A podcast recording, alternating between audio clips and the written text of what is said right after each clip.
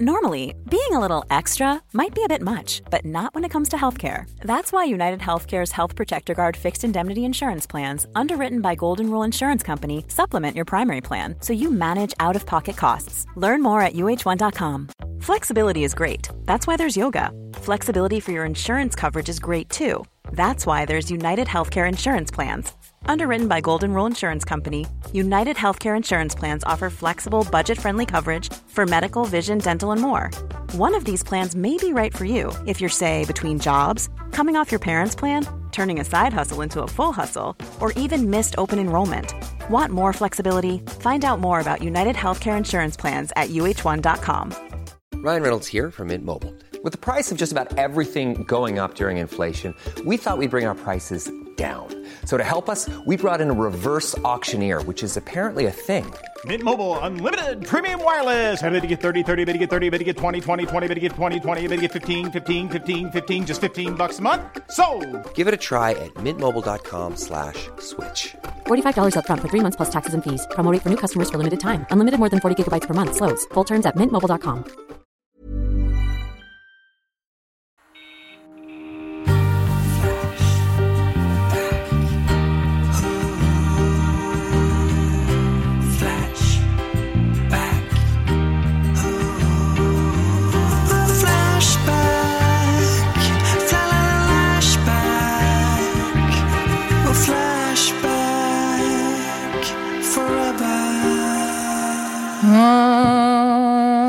Ave Maria. Ja. Så är det. Hej. Hej. Hej, hur mår du idag Mia? Jag är helt okej. Vad roligt att höra. Jag drömde i natt att du hade köpt ett krigsflygplan. Vad heter det? Krigsspett? Eller sp- krigsspets, heter det så? Eh, eh, Jag vet inte. jag Ett vet sånt inte. eh, riktigt snabbt Stridsflygplan. dödsflygplan. Och så skrek du att du skulle åka runt och döda hela världen. Ah, undrar varför du tänkte Jag undrar på varför det. jag gjorde det. Vadå? Och Mia var så Let me in, himla... berätta vad har hänt? Mia var så himla arg igår. Hon Ja. satt här i studion och eh, du Stånka. hade druckit några enheter. Några enheter hade...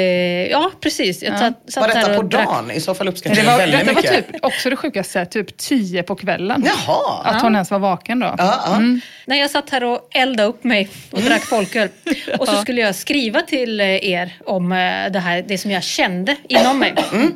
Det var mycket. Eh, vilket var mycket. Det, det, handlade, det började med att jag, att jag läste reaktionerna på Hanna Hellquists krönika om kändisskap. Just det. Eh, och, eh, och där slog det slint Mm, eh, på, något, eh, på något slags vis. Så då skulle jag förmedla det eh, i våran gruppchatt. Eh, så det En gjorde jag. massiv text. Ja, precis. Det var något som... Det var, jag ska, mina favoritcitat från den här massiva texten du har skrivit är eh, jävla hor och vandrande jävla Det är två starka. Ja, Det är två Mm. Ja, starka. det, är, det är starkt. Ja. just det. Ehm, det Ja, men finns pappa- några till där. Det är som sagt en lång Ja, så satt du här och eldade upp dig över detta igår då? Ja, precis. Men, och sen då, då skrev jag ju det här i vår gruppchatt Ja. eh, och fortsatte hela vägen hem. Eh, också med eh, telefonen i, i, medan jag gick, höll på att falla. eh, kommer hem och sen så, så liksom rann folkölen av, av mig lite grann av promenaden. Mm. Och ser då att jag bara skrivit till Emma. Ah. Så hon fick liksom härbärgera alla de här känslorna. Jag, jag trodde jag skrev Kändes dem... det skönt? Nej, det kändes så, jag fick så dåligt samvete för jag trodde att jag hade skrivit det ut i, eh, det ut i spreds på internet. många. Ja, Mm. precis. Så, och så, Jag och så, trodde jag skrev det här rätt ut på internet. ja, men- En gruppchatt med fyra personer. Exakt. Och där, där ingen skulle behöva känna att man behövde ta sig an de här känslorna. Mm, just Utan att det. de bara skulle få flyta runt där. Storfitte-Kajsa är med i gruppchatten också. Ja. Där du trodde att du skrev. Jag visste ju att du trodde att du skrev i gruppchatten. Mm. Eh, men jag tänkte, undrar hur lång tid det tar innan hon märker det. Just det. Ja. Kanske imorgon. Par- Men sen kände jag också, det här kanske är bara till mig. Då kände jag mig unik, speciell, Och sen? utvald. För Ja. jag vet ju också att du är proffs på, nu med din nya livsstil, att stänga av notifikationer Just och eh, eh, inte vara en digital nomad. Ja, precis. utan Vägra, våga digital vägra digital detox. nomad. 2023 är mitt ledord. Ja. Så då tänkte jag att det kanske var därför Ina, äh, Mia skrev till bara mig. Ja, just det. För Mm. att hon vet att du detoxar. Och det hade varit så otroligt omtänksamt och out of Mm, verkligen. character också. eh, Emma, kan du inte bjuda på några fina citat på hur du tröstade Mia? Jo, jag, Jag vill veta mycket om, om vad du sa till henne för att hon skulle må bättre. eh, jag kallade henne Gurkan några gånger. Mm. Det var fint. Gjort utav mig. Ja, det, det var trevligt. Eh, nu ska vi se. Klart slut. Jag har druckit ett par enheter. Det var där det började då. Eh, först skrattade jag bara jättemycket Mm. åt eh, henne och allt hon skriver. Och sen så läste jag ju också krönikan. Ja. Just det. det var det jag gjorde. Eh, nej men jag vet inte, hur tröstade jag? Just här skrev jag, åh snuttan, du ska inte ha dåligt samvete över att du skriver till bara mig. Ja, åh, stackars dig, lider med dig. Ja. Och så skrev jag sak utrop, jättebra! Och så, ja de är dumma. Mm. Jag uppmuntrar ditt raseri. Sånt har jag skrivit. Ja, Mm. det var mycket sånt. Så det var Ja. ändå, det låter var ändå bra. underbart, Sen jag. drömde jag då mardrömmar om att jag skulle döda hela världen. Ja, just det. Ja, på förekommande anledning. Det var fint tyckte jag. Ja. Det var en fin stund med Mia. Ja, fint. Underbart. Jag älskar ju när du är arg. Ja. Det finns ju ingenting roligt. Alltså så får man inte säga för att man ska ju ta folks ilska på allvar. och så. Men det är väldigt roligt när du är arg. Ja, det är ju jobbigt när jag är själv och arg bara. Det är väldigt tur att internet finns, Ja. ska jag säga. Ja, men det, jag tycker också det är väldigt eh, självkontrollerat av dig att hålla det till en så otroligt liten del av internet som i värsta fall en gruppchatt. Ja, typ. en För det är ju person. väldigt, och ännu bättre en person. Menar, det är väldigt många som tänker att det här ska rätt ut Ja, men absolut. Mm. i den stora allmänheten. Och det har ju många haft skit för tidigare. säga. Mm. Ja, det skulle vara kul om du tappade det någon gång, ja. Filtret. Ja, hur många enheter som krävs. För jag gissar att det var folköl du Det var drack. folköl, ja. ja. Det var inte heller särskilt många som krävs för att det ska bubbla fram i mig. Försökte också uppmuntra dig att ta lite ur vinboxen. Det försökte Som du, ja. stod kvar här Ja. sen bokklubben. Ja, det var gulligt. Jävlar. Ja. Nej, ja, det var det. När det här avsnittet släpps då är vi mellan två Stockholmsgigsperioder. Alla föreställningar till Flashback Forever the show, jag tänkte bara medla det för alla kanske inte vet det. Alla föreställningar till den showen som någonsin kommer finnas är ute nu. Mm. Det kommer inte släppas fler föreställningar. Så, de, så om man sitter och tänker, jag väntar och ser om det kommer fler. Det kommer inga fler. Nej. De som ligger ute nu, det är de som kommer. Det är helt slut i Stockholm, det är helt slut i Göteborg, det är helt slut i Östersund. Östersund och i Skövde och i Uppsala och i Malmö. Mm, och i Borås och. Jönköping däremot. Borås finns hur mycket och som Jönköping. helst. Så att om man är någonstans och känner kuken. Det här är sista chansen att se det. Vet ni vad? Borås. Big city of dreams. Ja. Everything in Borås Det finns en sån pinchos där. Det finns en pinchos eh, och det klassiska ryktet i min bekantskapskrets att det går tre snygga tjejer på en ful kille i Borås. Ooh. Sveriges bästa ratio fick man höra på bortamatcherna. Just det. förr. Som ett Borås, ett Kinderägg. Som ett Kinderägg. Ja. Hörni, vad ska ni prata om idag? Ska ni prata om Borås? Nej. Eh, nej, jag ska prata Gud vad om skönt, för det är verkligen ett riktigt fint ställe vill jag bara säga efter den här utläggningen. Oj, wow, det var starkt. Just det. Eh, Både jävla fitt Borås och jävla fitt på samma. Jag tar avstånd. Gör du? Mm. Do you really? Så sa du inte igår. Nej, men jag är så konflikträdd. Jag vill Ja. inte göra mig ovän med någon. Nej. Nej, framförallt inte boråsare, de jävla svinen. Eh, Jag ska prata om eh, pengar i en bil. Pengar i en bil, där kan pengar finnas. Spännande. Ja, mitt arbete om Bigfoots är äntligen klart. Hurra! Oh, Emmas arbete om Bigfoot, fan vad gött. Får jag bara fråga en sak, heter showen verkligen Flashback the show? Sa jag det? Du sa det ja. Ah, Okej, nej den heter Trots den att inte. du ändå har en digital detox. Ja, så, så, men det kanske var därför jag har inte sett det i skrift på länge. Nej, Just det. den heter ju bara Flashback. showen. Showen. Forever-showen eller? Ja, showen. Showen. Ja, jag ska prata om aktuella ämnen. Det ska Det du. är min grej. I veckan så seglar upp en ny tråd om en ständigt aktuell svensk superentreprenör. Tråden heter Strippkungen McDragan vill att sex klassas som sport. Riksidrottsförbundet rasar. Och den här ligger då i sport och träning, övrig sport. Ja, McDragan. Eh, McDragan. Ligger på rätt ställe ju. Eh, vi har pratat om det lite innan. Emma, jag vet att du har en stark relation till McDragan Alltså, och att jag- det här är en obekanting för Ja, dig helt eh, Mm, jag vet att jag har pratat om honom, honom, någon gång. Det måste ju ha varit på Tankesmedjan. Alltså han har väl hållit på ett tag, har hållit på. Jag kommer inte ihåg vad det förra uppdraget var, men jag kan han säga har hållit på. att eh, alla eventuella kunskapsluckor kommer fyllas igen. Perfekt. Det kan jag garantera. Hålen däremot, de får ni lösa själva. I alla fall i den här tråden så sammanfattar Olof läget så här. Den ökände strippkungen Dragan Bratic från Habo vill nu att sex ska klassas som vilken sport som helst där utövare kan tävla och träna. Dragan Dragan är ordförande i sexföreningen som nu ansöker om medlemskap och har skickat in en ansökan till Riksidrottsförbundet. Wow. Ordförande indeed. Dragan har kommit upp sig. Man kunde höra mer om det här i P4 Jönköping som berättade att på sexföreningens hemsida där kunde man läsa då om vilka tävlingsgrenar det skulle tävlas i. Beröring, penetration och utlösning bland annat. Och så här förklarade Dragan det hela i en intervju med P4 Jönköping. Om det är registrerat och har organisationsnummer och det är ju helt okej att man ska träna och tävla i sex. Då är det sport som alla andra och då har man alla fördelar som alla andra. Ja, Men är det, det, är det det som är definitionen av sport? Att det finns ett organisationsnummer? Ja, det är vissa olika saker. Framför allt att man är godkänd av Ja, Riksidrottsförbundet det. som sport för att det ska funkas i Sverige. Då. Alltså, det, jag tycker, det är väl jättebra. Jag tycker, liksom, då får all, ja, alltså, all sex borde ju klassas som sport. Som sport. Alltså, all, det är ju exakt som sportsex Ja. att det står någon sån fet gubbe i träningsoverall och skriker på en. Ja, det är ju väldigt det är likt. exakt det Ja. sex är. Och han pratar om fördelar här och nu gissar jag bara att det är fördelar, att de fördelarna som Dragan pratar om är typ föreningsstöd och kanske att man ska få sälja bingolotter och sådana saker, inte vet jag. Men vad sa då ordföranden i Riksidrottsförbundet till P4 Jönköping om det här kan man undra. Vi tar och lyssnar på honom. Det är Björn Eriksson som är ordförande. Han är före detta rikspolischef, före detta president i Interpol och inte minst årets östgöte 1998. Men han, han har väl också en framträdande roll i föreningen för kontanternas bevarande? Tror jag. Mycket möjligt. Vilken engagerad människa. Jag kan låta meddela att denna ansökan kommer att avslås. Vi har en del annat att göra som jag tycker är betydligt viktigare. Ja, så sa han. Årets, årets östgöte 1998.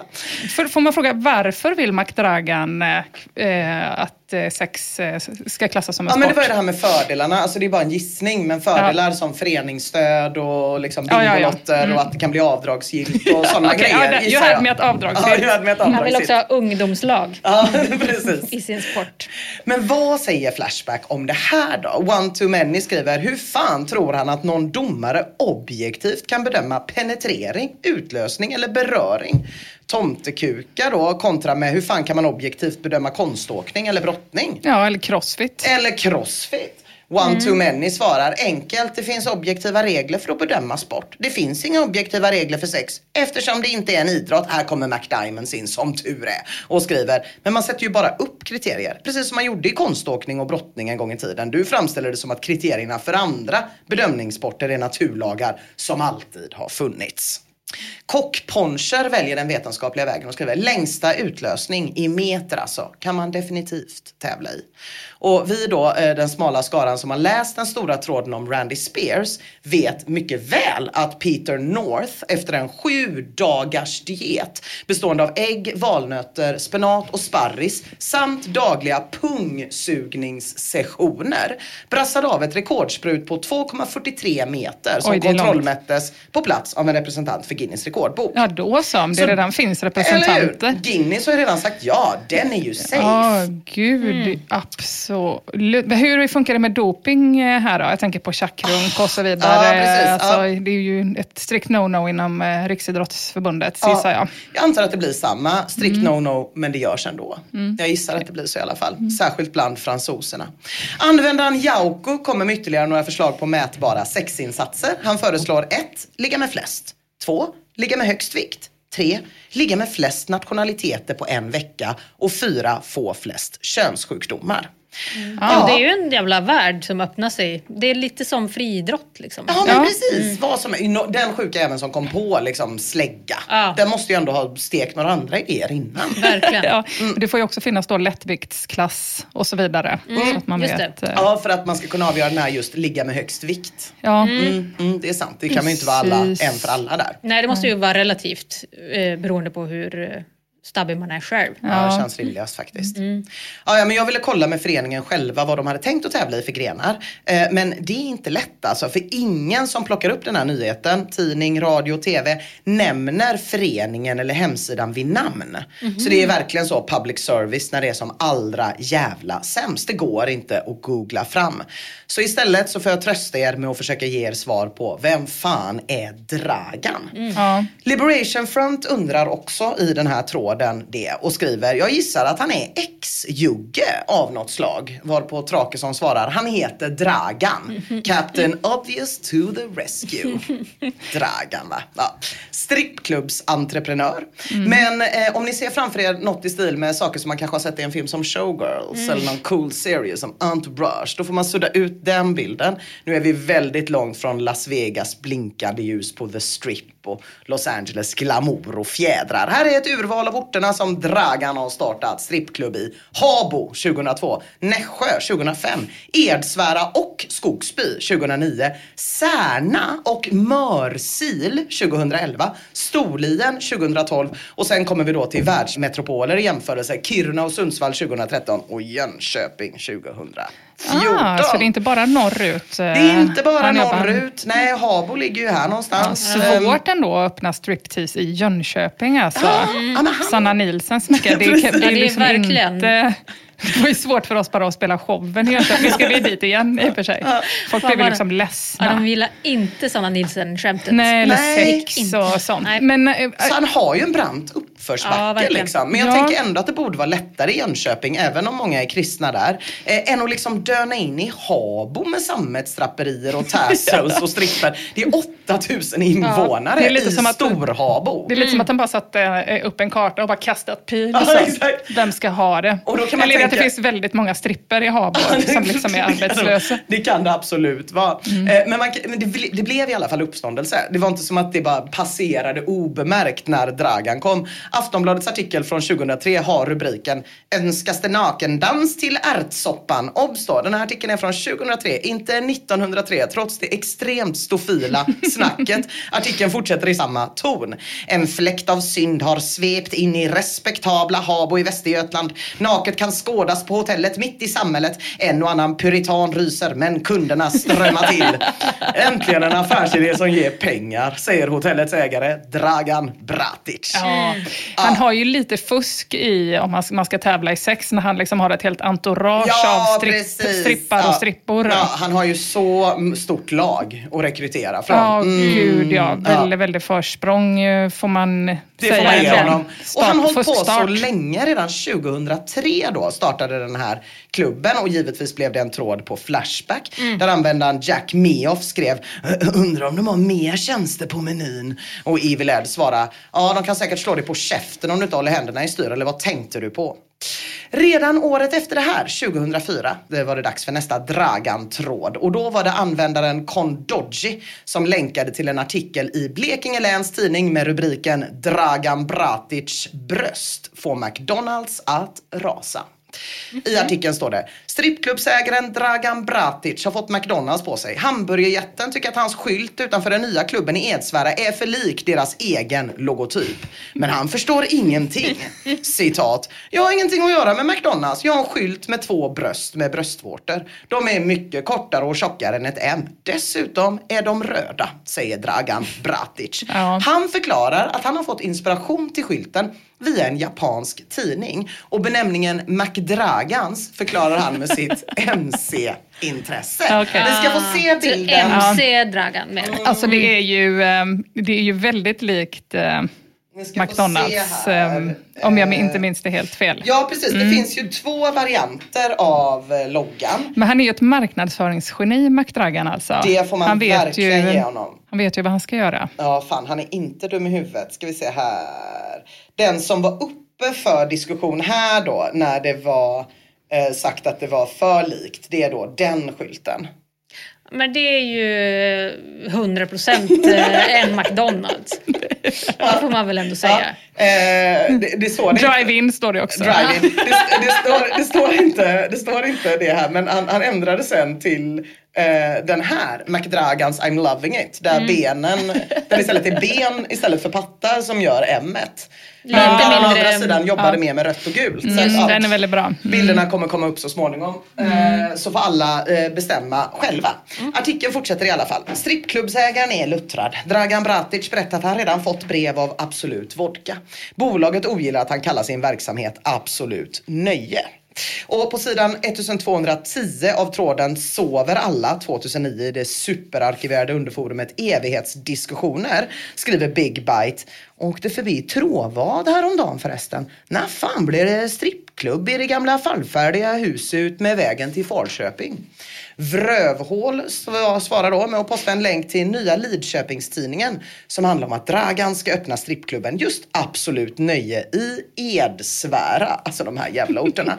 I artikeln citeras Dragan som säger Jag vet klubbar som drivs svart i skydd bakom föreningar och de får hålla på ostört.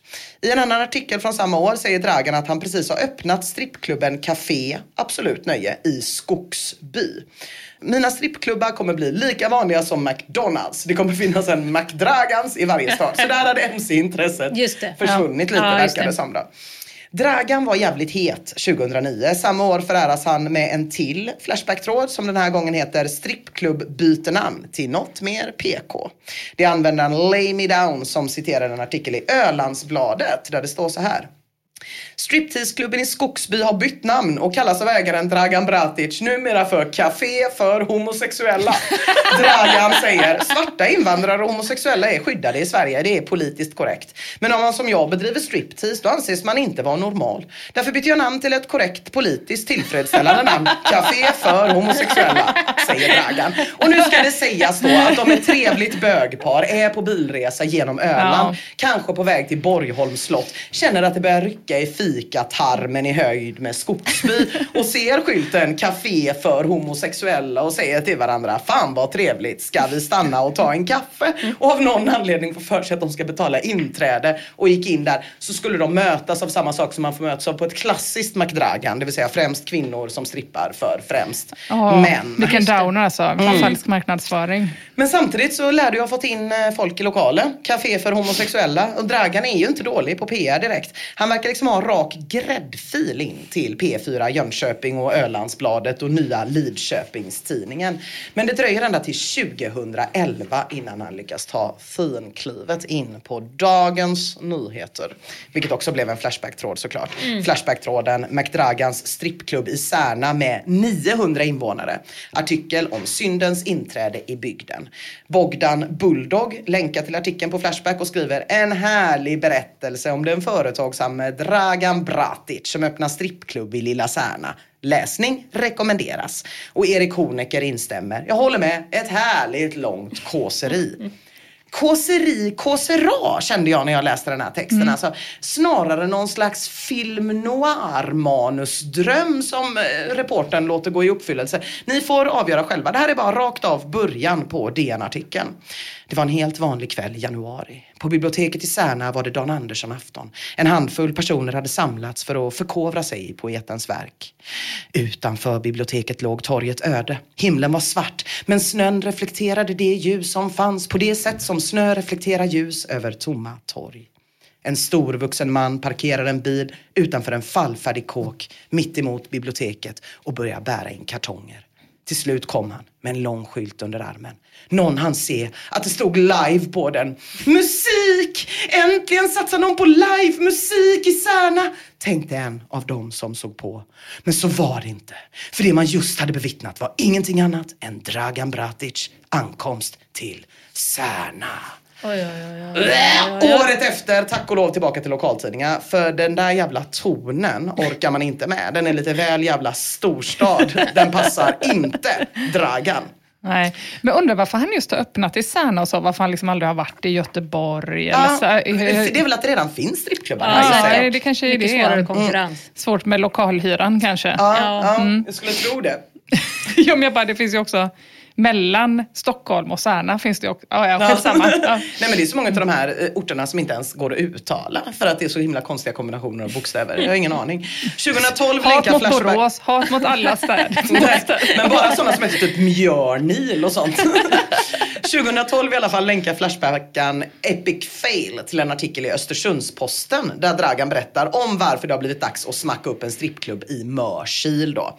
De som åker skidor är sådana som har jobbat hårt. De är ju inte socialbidragstagare. Och de som jobbar hårt de vill slappna av och få en fin buffé och se lite underhållning, säger han. Just kombinationen buffé och striptease ställer mig skeptisk. Förstår mer hur det, liksom den här köttbullemackan som är vanlig på andra lång har jag hört, den förstår jag mer.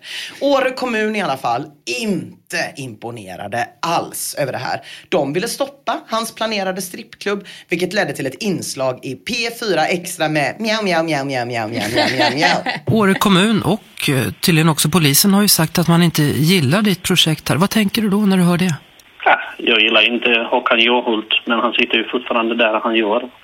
Ja, fast han satt inte så länge Dragan. Dragan behövde inte stå ut så lika länge med Håkan Juholt som alla andra fick stå ut med Dragan. Mjörkil, det ligger i Åre alltså. Det känns ju inte heller som att det riktigt är så sen... Mörsil. Okej, det- att det liksom är precis... Nej, det borde... Utan det känns som att det är mer skidorterna där typ barnfamiljer Ja, verkligen. eventuellt Ja. hänger för att de har någon släkting. Men vad vet jag om Han, skidåkning? alltså jag har inte han jobbat har hårt. Ju, han har ju ringat in sin eh, kundkrets här. De jobbar hårt, de är inte socialbidragstagare, de som åker skidor. Det tror jag stämmer faktiskt. Mm. Och de som jobbar hårt vill slappna av och få en fin buffé och se på lite underhållning. Det kanske, kanske är precis som man säger. Eh, i, alla fall, så eh, 2013 var det dags igen. Den här gången i Kiruna. Och nu blev det liv i luckan som det bara kan bli liv i luckan. För var kan det bli mest liv i luckan 2013? I SVT's Debatt.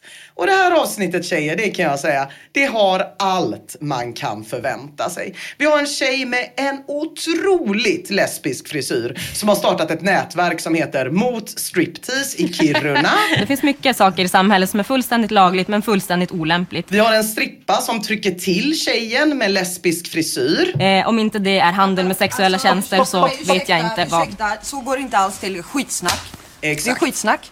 Vi har också en helt vanlig göteborgare som inte presenteras med namn eller har något slags syfte där utan bara råkade vara i studion och också ge sin syn på saken. Nej men jag förstår inte hela Du har debatt- varit på strippklubb? Ja, jag har varit på strippklubb. Det har väl alla varit? Det har väl du också Nej, det- varit? nej, jag har inte varit Har du aldrig varit i. Thailand? Ska vi ha talibansamhälle? Då får du inte ha en after beach när folk går i bikini. Ja, som ett helt vanligt debatt. Vi har en programledare som tappar kontrollen. Hallå, Eller hallå, annan. hallå! Nu vill jag bara ta kommando lite här. Eh, vi har en extremt rik tjej som kommer in från sidan och gör avslutningen tokförvirrad. Jag var på posthotellet i lördags, eh, men jag såg inte stripporna. Ehm, Det är synd, jag tycker du ska komma hos mig. Ja precis, där i slutet hörde ni Dragan själv. Han är väldigt aktiv under hela den här debatten. Det var ganska svårt att hitta klipp där han inte var med. Han var med från första stund till allra, allra sista stund. Det är ju inte osmakligt, det är helt underbart vackert. Tänk om jag hade varit snygg och så började jag dansa här. Du skulle bara, men jag är tjock och gammal. Men hade jag varit snygg så skulle det vara helt underbart. Helt underbart. Jag måste bara hälsa min son Filip, jag har lovat honom. Jag älskar dig så mycket. Tack så hemskt mycket. Ja, ni hör ju, den här debatten har allt och därför kan den som vill se hela, vilket jag rekommenderar, genom att gå in på Youtube och leta efter klippet som man hittar om man söker på debattturken. Flera Fy fan vad gott att passa på att hälsa Ja, till ja, kidsen. det är så jävla alltså. gött. Det är väldigt, väldigt fint. Gud, vad nice. Flera Flashback-trådar startar såklart om den här otroliga debattturken och eh, hela den här debatten. Och i samband med det blir Dragan nominerad som mottagare av Flashbacks årliga julkortsjippo. Men Dragan vilar inte på grund av sådana hedersbetygelser och sådär. Utan 2014 är det dags igen och öppna i Mörsil igen. Jag antar att han Mhm. stängde däremellan då. Mm. Och han får frågan i Sundsvalls tidning, vad får dig att fortsätta inom sexbranschen? Och han svarar, det här är mitt jobb. Precis som att tiggarna tigger, boxarna boxas eller att min kompis som svetsar sysslar med det, säger Dragan Bratic. Men nu Ja, nu blir det tråkigt för säg den lycka som varar. 2015, 2016, vi börjar se sprickor i strippimperiets fasad. I december 2016 skriver Jönköpings-Posten, strippklubben i gamla ringbaren på Barnarpsgatan läggs ner. Ägaren Dragan Bratic tvingas också lägga ner sina fem strippklubbar i övriga länet. Jag är krossad av myndigheterna, säger han. I början av 2019 döms han till 18 månaders fängelse för grovt skattebrott. Men i april 2019 försvinner han och syns på Missing Peoples hemsida. Var på Flashback-tråden McDragan Dragan försvunnen i Jönköping 20 april startas då. Han är borta i en månad eh, innan han dyker upp igen och eh, det enda jag kan hitta i arkiven är att det räknades som ett frivilligt försvinnande. Sen var det ganska tyst. Fram till i höstas när Fulvodka på Flashback postar en länk till artikeln Strippkungen Dragan går 15 mil för att få hjälp. Enda utvägen. Ja hörni, vad kan den här marschen handla om? Ja. Vilken orättvisa har fått Dragan och likt en ja, men modern Gandhi snöra på sig walkingskorna och rassla apostlahästarna. För det är det enda sättet att få upprättelse i den här jävla fittvärlden. Ja, jag kan säga så här, det var inte för att bli av med britternas kolonialvälde. Dragan, han kanske inte är hjälten vi behöver, men han är hjälten vi förtjänar. Han avhandlade de 15 milen från Habo till Göteborg i protest mot att han precis en gång för alla hade fått näringsförbud. Men varför bege sig till just Göteborg då? Jo, så här lät det i radio. Vad tror du om dina chanser att Uppdrag granskning kommer vilja Nej. uppmärksamma ditt fall? Jag har inget annat val. Jag är på väg. Han är på väg. Han ringer från vägen. Ett litet förtydligande bara. Till skillnad från Gandhi så var Dragan helt själv på sin marsch. Och det är också han vet- som har ringt Uppdrag granskning. Ja, det är han. inte han som ska granskas, han Nej. är färdiggranskad. Han så är att färdiggranskad. säga. Det var inte heller Uppdrag granskning som ringde och frågade honom nu. Nej. Utan hela hans marsch handlade om att han skulle till Uppdrag granskning för att bli av med sitt näringsförbud. Men vad jag vet så har inte Uppdrag granskning här i Göteborg hjälpt Dragan. Så han har fortfarande näringsförbud sedan några månader tillbaka. Och då hade ju de flesta bara lagt sig ner och blivit tysta. Men som ni vet då så låg han ju inte på latsidan. Utan lyckades ändå skapa buzz kring sig själv när han ansökte om att sex skulle bli en sport här i dagarna. Och jag sa ju det i början att det inte gick att få reda på någonting om den här föreningen då som driver den här frågan eftersom dumma public service inte har sagt vad de heter i sin dumma rapportering. Men som en skänk från ovan i förrgår skrev Dragan en insändare i Jönköpings-Posten. Och nu skulle det fan göras PR, Dragan-style. Hans insändare börjar så här. Swedish Sex Federation uppfyller alla krav som krävs för att bli fullvärdig medlem i Riksidrottsförbundet. Swedish Sex Federation, tacka tacka, det går att googla fram.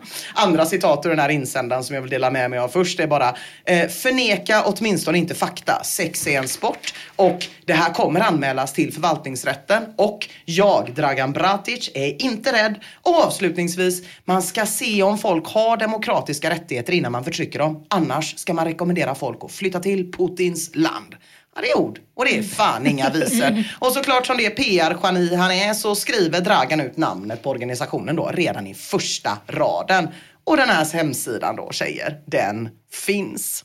Här har Dragan klippt och klistrat ihop en dundersajt om allt kring sex. Här finns det en flik för sexregler där man kan få reda på vilka de tänkta grenarna är när det ska tävlas. Tyvärr finns då varken få flest könssjukdomar, ligga med högst vikt eller ligga med flest nationaliteter på en vecka med som grenar. Däremot 15 andra grenar totalt. Till exempel Kroppsberöring av erotikzoner på deltagande tävlandes kropp. I denna gren kan tävlande få från 5 till 10 poäng. Och yttre beskrivning av könsorgan. Medlem ska få poäng för könsorganets utseende från deltagare och publik. I denna gren tävlande kan få från 1 till 10 poäng. Jag är Ah. väldigt nyfiken på varför de ibland kan få mellan 5 och 10 och Ja. ibland får mellan 1 och 10. Att vissa är högre rankade. Ja. Men det där sista lät ju precis som det programmet jag och Mia tittar på, Naked Attraction med Sofie Propp. Just det. När Ja. de bedömer... eh, Yttre beskrivning av könsorgan. Och det där första, att man ska veta vilka de erotiska zonerna är. Det är ju i for dummies, känns det ju nästan Ja, som. nej, men det är inte bara att man ska man inte ska pilla någon mellan ögonbrynen då, eller? Det är inte bara, man- det är också kroppsberöring av erotikzoner Ah, okej. på Mm. deltagande tävlandes kropp.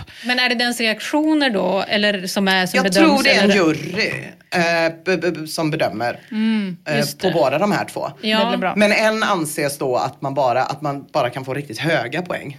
Och den Just andra är från 1 till 10. Ah, jag, jag undrade mer vad juryn bedömer. Bedömer de den här eh, som får sina ero- erogena zoner försudlade?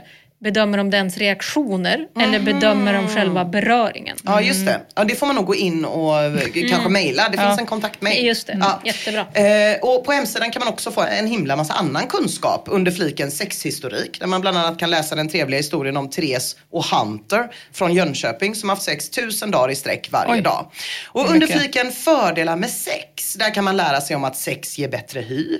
Och under fliken sexställningar kan man gå in och lära sig allt om hur man på ett helt korrekt sätt utför sprattelgubben, gångjärnet och den fräcka krabban. Oj, det här är helt nytt. Och då känner man, det är väl en sport då va? Nu har Ja. man jobbat så himla mycket med hemsidan, det måste väl vara det Verkligen. som eh, Kasta in räknas. oljeglidningsmassage också. Vet inte om det är bra för hyn dock. Det kanske var därför det föll. Mm. Kan ha varit därför det föll.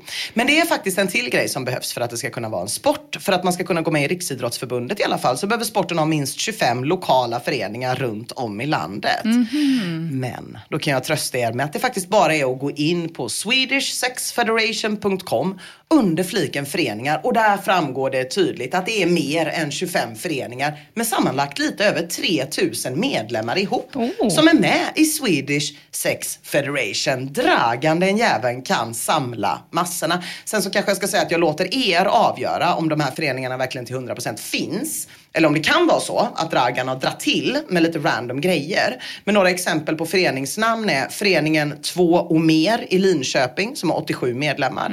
Föreningen eh, Sol Sex Sport i Karlskrona som har 74 medlemmar.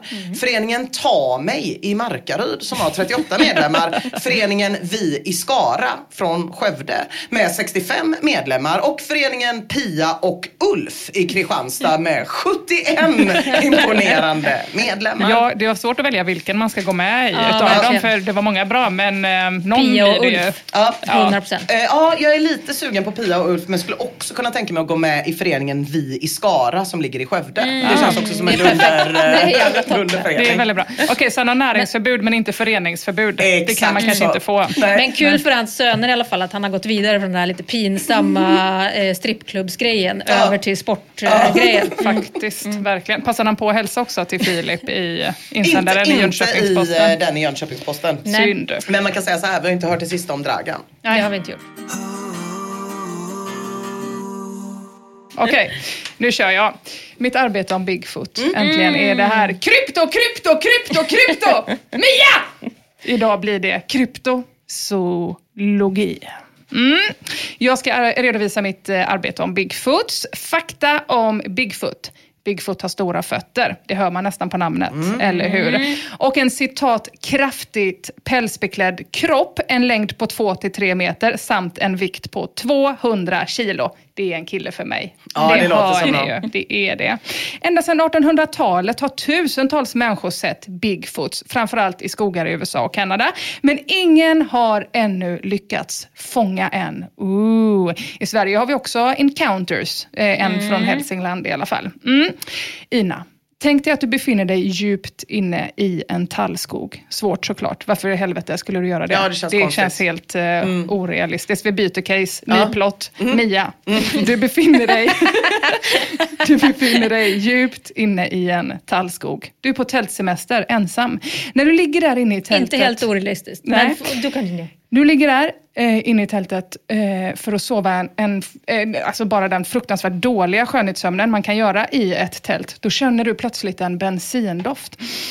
Det kan bara betyda en sak. En Bigfoot närmar sig. Eller så har du inte gått speciellt långt in i skogen utan är väldigt nära E4. Kan det också betyda. Men mest troligt är såklart Bigfoot.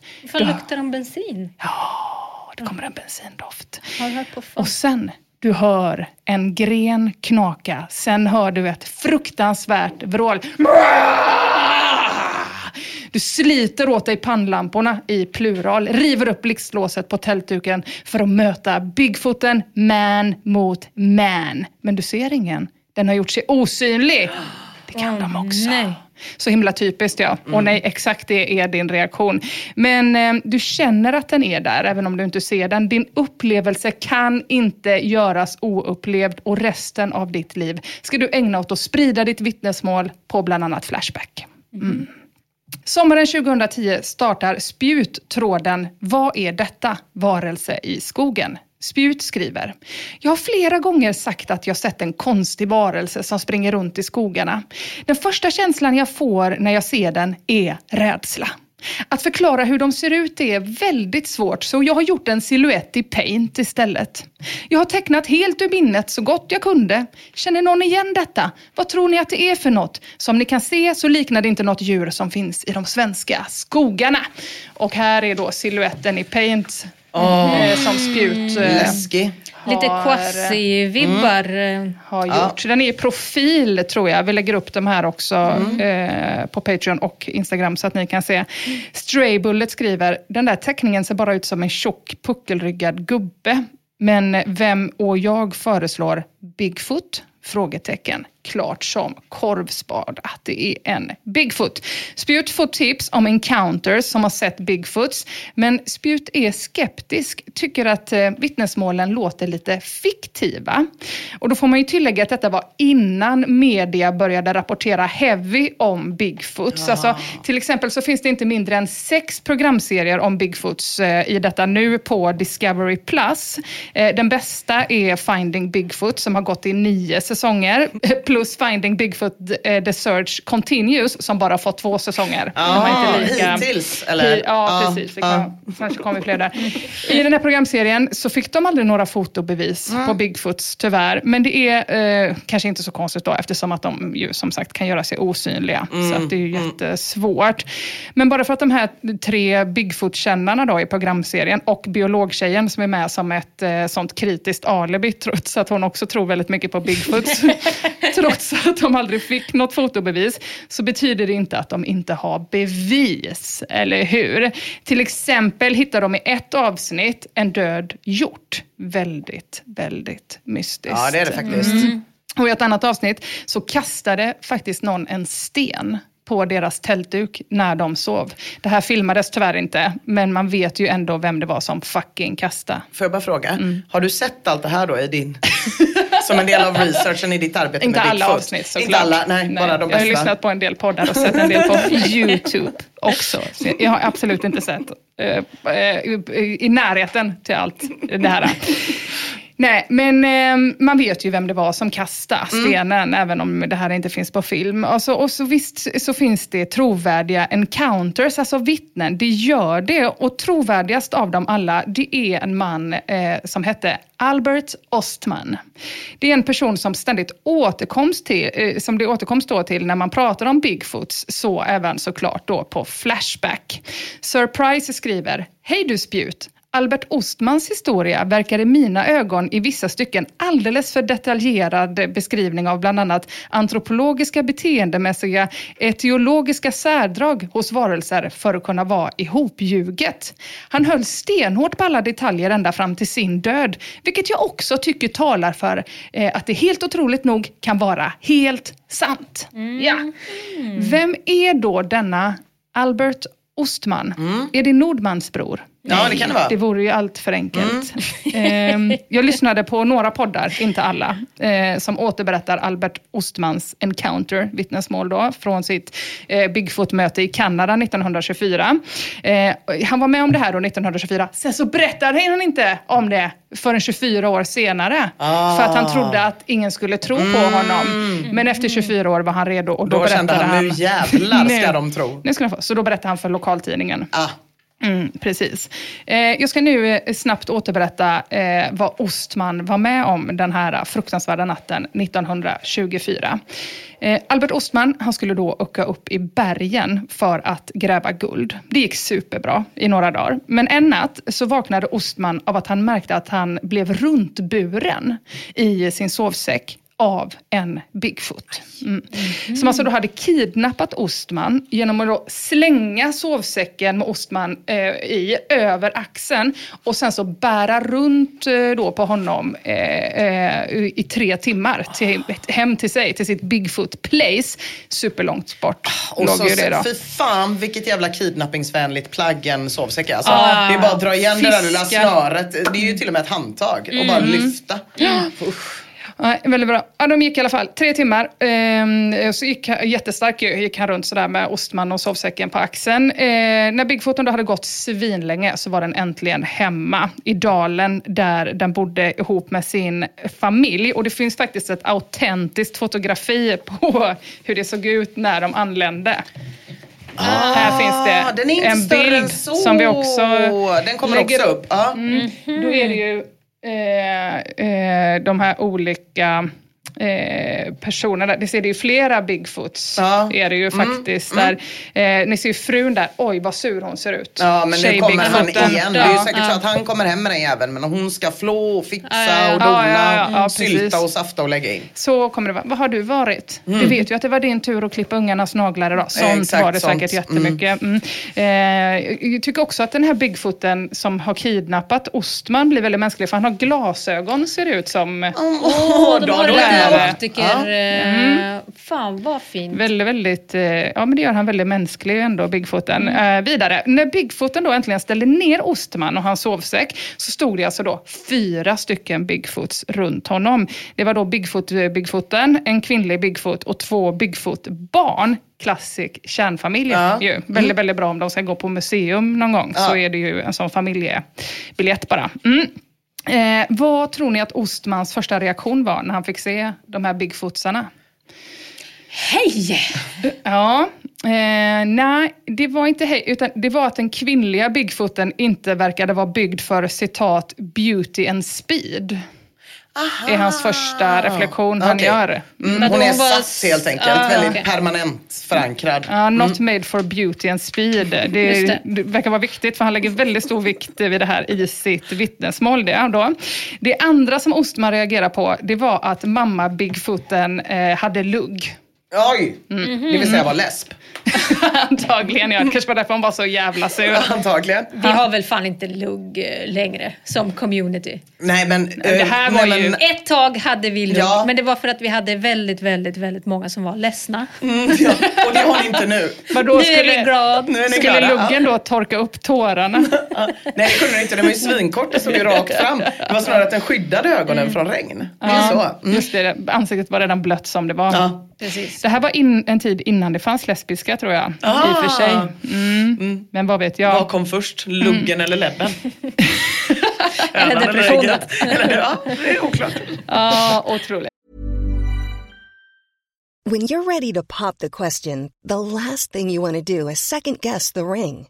At Bluenile.com, you can design a one of a kind ring with the ease and convenience of shopping online. Choose your diamond and setting. When you find the one, you'll get it delivered right to your door. Go to Bluenile.com and use promo code LISTEN to get $50 off your purchase of $500 or more. That's code LISTEN at Bluenile.com for $50 off your purchase. Bluenile.com code LISTEN. Hey, it's Danny Pellegrino from Everything Iconic. Ready to upgrade your style game without blowing your budget? Check out Quince. They've got all the good stuff shirts and polos, activewear, and fine leather goods, all at 50 to 80% less than other high end brands. And the best part? They're all about safe, ethical, and responsible manufacturing. Get that luxury vibe without the luxury price tag. Hit up quince.com slash upgrade for free shipping and 365 day returns on your next order. That's quince.com slash upgrade. Here's a cool fact a crocodile can't stick out its tongue. Another cool fact you can get short term health insurance for a month or just under a year in some states. United Healthcare short term insurance plans are designed for people who are between jobs, coming off their parents' plan, or turning a side hustle into a full time gig. Underwritten by Golden Rule Insurance Company, they offer flexible, budget friendly coverage with access to a nationwide network of doctors and hospitals. Get more cool facts about United Healthcare short term plans at uh1.com. Ja, så det första var då att hon inte var byggd för beauty and speed. Det andra lugg, noterar han. Det tredje som, den tredje liksom reflektionen som Ostman gör var eh, såklart eh, pattarna. Ja, pattarna. De var Do långa. tell! Och De var långa. Ja, de var som gaggiga. två sovsäckar Precis. som bara hängde på torsorna. Ja, han berättade i sitt vittnesmål att mamma Bigfooten eh, hade tjänat på att bära en bh. Okej. Mm. Jag citerar, “Some of those lovable brasseries and uplifts would have been a great improvement on her looks and her figure”. Men Det kan är vi så sjukt få... att hitta en ny, en ny art och det första man är så... Nej, Eh, det och finns det var inte det första. Nej, det första Nej, var först, nej, det första var speed. Det tredje var pattarna. Jag vill bara veta, gjorde han alla de här observationerna medan han hängde upp och ner och bara hans lilla runda ansikte stack fram Ja, ur han, sovsäcken? precis när han har blivit nedsläppt i mitten Ja, av okej. de här Så monstren. han ligger fortfarande i en sovsäck Ja, precis. Och tittar upp och, tittar så, upp och är tänker. BH. Ja, BH var det bra för dig. Som lift. Ja. Men det fjärde som Ostman reagerade på, det var inte någon slags så här, oh, fuck, eh, heller, utan det var att eh, eh, flickbarn Bigfooten inte hade några pattar. Så hur kunde han då veta att det var en flicka? Hon hade väl har- lugg? Hon Ja, hade väl lugg, får man väl gissa. Ja. Eller vad tänkte du? Nej, jag tänkte att hon inte hade kuk. Eller han kommer väl till kukarna? Eller då sitter vi här och väntar förgäves. Ja, det är noll-? Noll kukar. Mm. Hur? Vad Det är är en det för... jättekonstig... Vad fan... eh, Not built for beauty Det är and en- Bigfoot kanske skulle ge det honom sina glasögon. Ja, precis. Han satt ju för fan här och var så jävla typ. För det hade ju varit rimligt att den var svinliten. Att det var Ja. en gigantisk Bigfoot. En men tofs bara. Ja, men bara en tofs. Nej, men ja. ni ser ju det hade här på helt rimligt. det försättsbladen av mitt arbete så har, så har ju den här Bigfooten som är någon slags skidby har ju en liten, liten snopp som hänger ner. Men det här skriver Ostman ingenting. Men alltså, det är ingen, snälla någon. Och det kallar han vetenskap. Ja, det var det Ja. konstigaste. det är bara mammans utseende han berättar om. Ja, nej, men det är ändå spännande för allt det här hinner då Ostman tänka innan han börjar fundera på hur fan han ska ta sig därifrån levandes. I alla fall. Han verkar inte vara speciellt rädd utan mer intresserad av kvinnlig Bigfoot-anatomi. Men han måste ju såklart varit superduper rädd. Kan han inte bara kräla iväg i masken? Undercover. Det hade han kunnat göra om han inte var så trött. För mer än rädd var han trött. För sen så somnade han gott och försökte att inte tänka så himla mycket på att han var kidnappad utav monster. Mm. Just det. Eh, när han vaknade dagen efter, då var det första han gjorde var att ta en kopp kaffe. Jaha. Som han hade med sig. Eh, Ja, som han hade med sig för den Ja. är jättestor Vadå annars ju. i sovsäcken? Jag vet inte. Men han kravlade väl fram. Ja. Ja, det måste lägga till botten. Ja? Mm, ja, precis. Eh, De här Bigfootsen de höll honom fången i sex dagar. Mm, sen lyckades Ostman faktiskt rymma. Han hade såklart kunnat skjuta dem med sitt gevär som han också hade i sovsäcken. Men det gjorde han inte. Jag vill att han ska ha flytt i sovsäcken. Det är den bilden jag har i mitt huvud nu. Hur han krälar över stock och sten. Fan vad mysigt. Man hade ju själv aldrig gått ur den jävla sovsäcken. Gud nej. Inte Nej. en chans. Nej. Mycket piss och skit jag hade varit i den. Eh, nej men han sköt ju inte Bigfootsen, det kan man ju ändå fatta. Det är ju svårt att skjuta någon som har lugg Mm. och pattar som inte varit otrogen mot den. Det får man ändå förstå. Men först så tog han som sagt en kopp kaffe. Ja. Ja, det gjorde han även den dagen. Det var mycket kaffe som eh, han hade med sig. Och eh, så åt han lite citat sweet tasting grass som Bigfoot-mamman matade honom med. Men sen bestämde han sig för att det var dags att get the fuck out. Ja. Eh, och då gav han pappa Bigfooten svinmycket eh, snus, eller snuff. Som är sånt luktsnus. Fy fan vad det är äckligt. Ja, eller som amerikanska poddare säger, det starkaste knark som någonsin uppfunnits. Är det sant? ja. eh, som han också hade med sig. Ja. Lite mer, det kan man ändå fatta att han hade med sig. Just det. Eh, ja. eh, så den här Bigfooten då skulle bli lite groggy och Ostman Just skulle det. kunna rymma därifrån. Fan vad nyfiken man väl är på Bigfootens motiv här. För Mm. jag tänker kidnappning, det är ju att döda. I nio fall av tio. Eller Ja. begära en lösensumma. Men det här skulle, han skulle bara vara något fikadjur hemma hos dem. Det är väldigt oklart. Han bara, de bryr sig liksom inte om honom. Han bara Nej. sitter där. Ungarna verkar vara lite intresserade. För då fattar man ju varför mamman blir sur när han drar hem honom om Ja, de inte ska ja, äta honom. nej. Ja, precis. Han är lite intresserad av att ta med sig eh, tjej-Bigfoot-barnet hem. Ja. Men sen så tycker han också att det är taskigt att ha henne i en bur. Okej, Så då för det var han enda alternativet. Mm. Han funderar också lite på att ta med mamma Bigfooten. Sätta på henne en bh. Klä Som upp att henne han ändå lite. tycker att hon är lite zassy. Eller han är besatt av henne på något sätt. Hon hade ju naturligtvis inte kunnat följa med. Som att hon inte var built for beauty and Nej, speed. det. Eh, Så det blir ju svårt. Luggen kan ju också bli svettig, I guess. Om hon skulle behöva springa därifrån. Eh, det hade ju gått trögt och långsamt. I alla fall, han lyckas fly, eh, ha, ta med sig sin kompass som han också har med sig i sovsäcken. Och sen så berättar då Ostman inte om detta förrän 24 år senare. För att han var rädd för att uppfattas som tokig.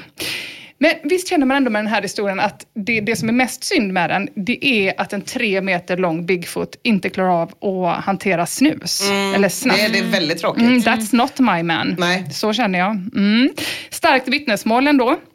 Från en encounter, Albert Ostman, eller som Sir Price då skrev, Ostmans historia verkar i mina ögon i vissa fall, i vissa stycken alldeles för detaljerad beskrivning av antropologiska, beteendemässiga, etiologiska särdrag hos varelserna för att kunna vara ihopljugen. Ja, Word. spännande inställning. Ja, ehm, så med detta vittnesmål i bagaget så måste det vara en Bigfoot som Spjut har sett. Även om de till slut i den här tråden verkar komma fram till att det är en struts. Eller en boll Mm. med ett eh, ben. Men hur förklarar de då luggen? Men hade han lugg också? Men, nej. Nej, Nej, jag bara tänkte att de alltid har det nu. Ah, Just det. det är ett artspecifikt. ja. Ja. Mm. Ja, det kan vara en lugg där på siluetten. Faktiskt. Men han kan ju sett en manlig Kanske inte så mycket Bigfoot en också. eh, hunchback som en uh, bara, eh, lugg En på ryggen. En rygglugg. Då är det antingen en eh, manlig Bigfoot eller Erik Hager. Ja, det vet man aldrig. Mm. Eh, men precis. Eh, de- kommer fram då till att det är en, eh, en struts, en, en boll med ett ben, alternativt en potatis med ett ben gissar de också på. Men mest struts, vilket verkar kunna stämma för att det har nämligen rymt en struts ganska nyligen i området där Spjut bor. Men jag tycker att det där som Spjut har ritat i paint ser exakt ut som en lite överviktig Bigfoot utan lugg. En kill Bigfoot med ett ben då. Mm. Men kan det inte vara en tjej Bigfoot då om han inte är built for beauty? Alltså om han är lite... Och, och speed. Ja, så skulle- hon, men var är luggen då? Mm, sant vetenskap shots fired. Men killarna hade väl inte lugg? Nej. Nej, jaha, var det jag så att det var tjej?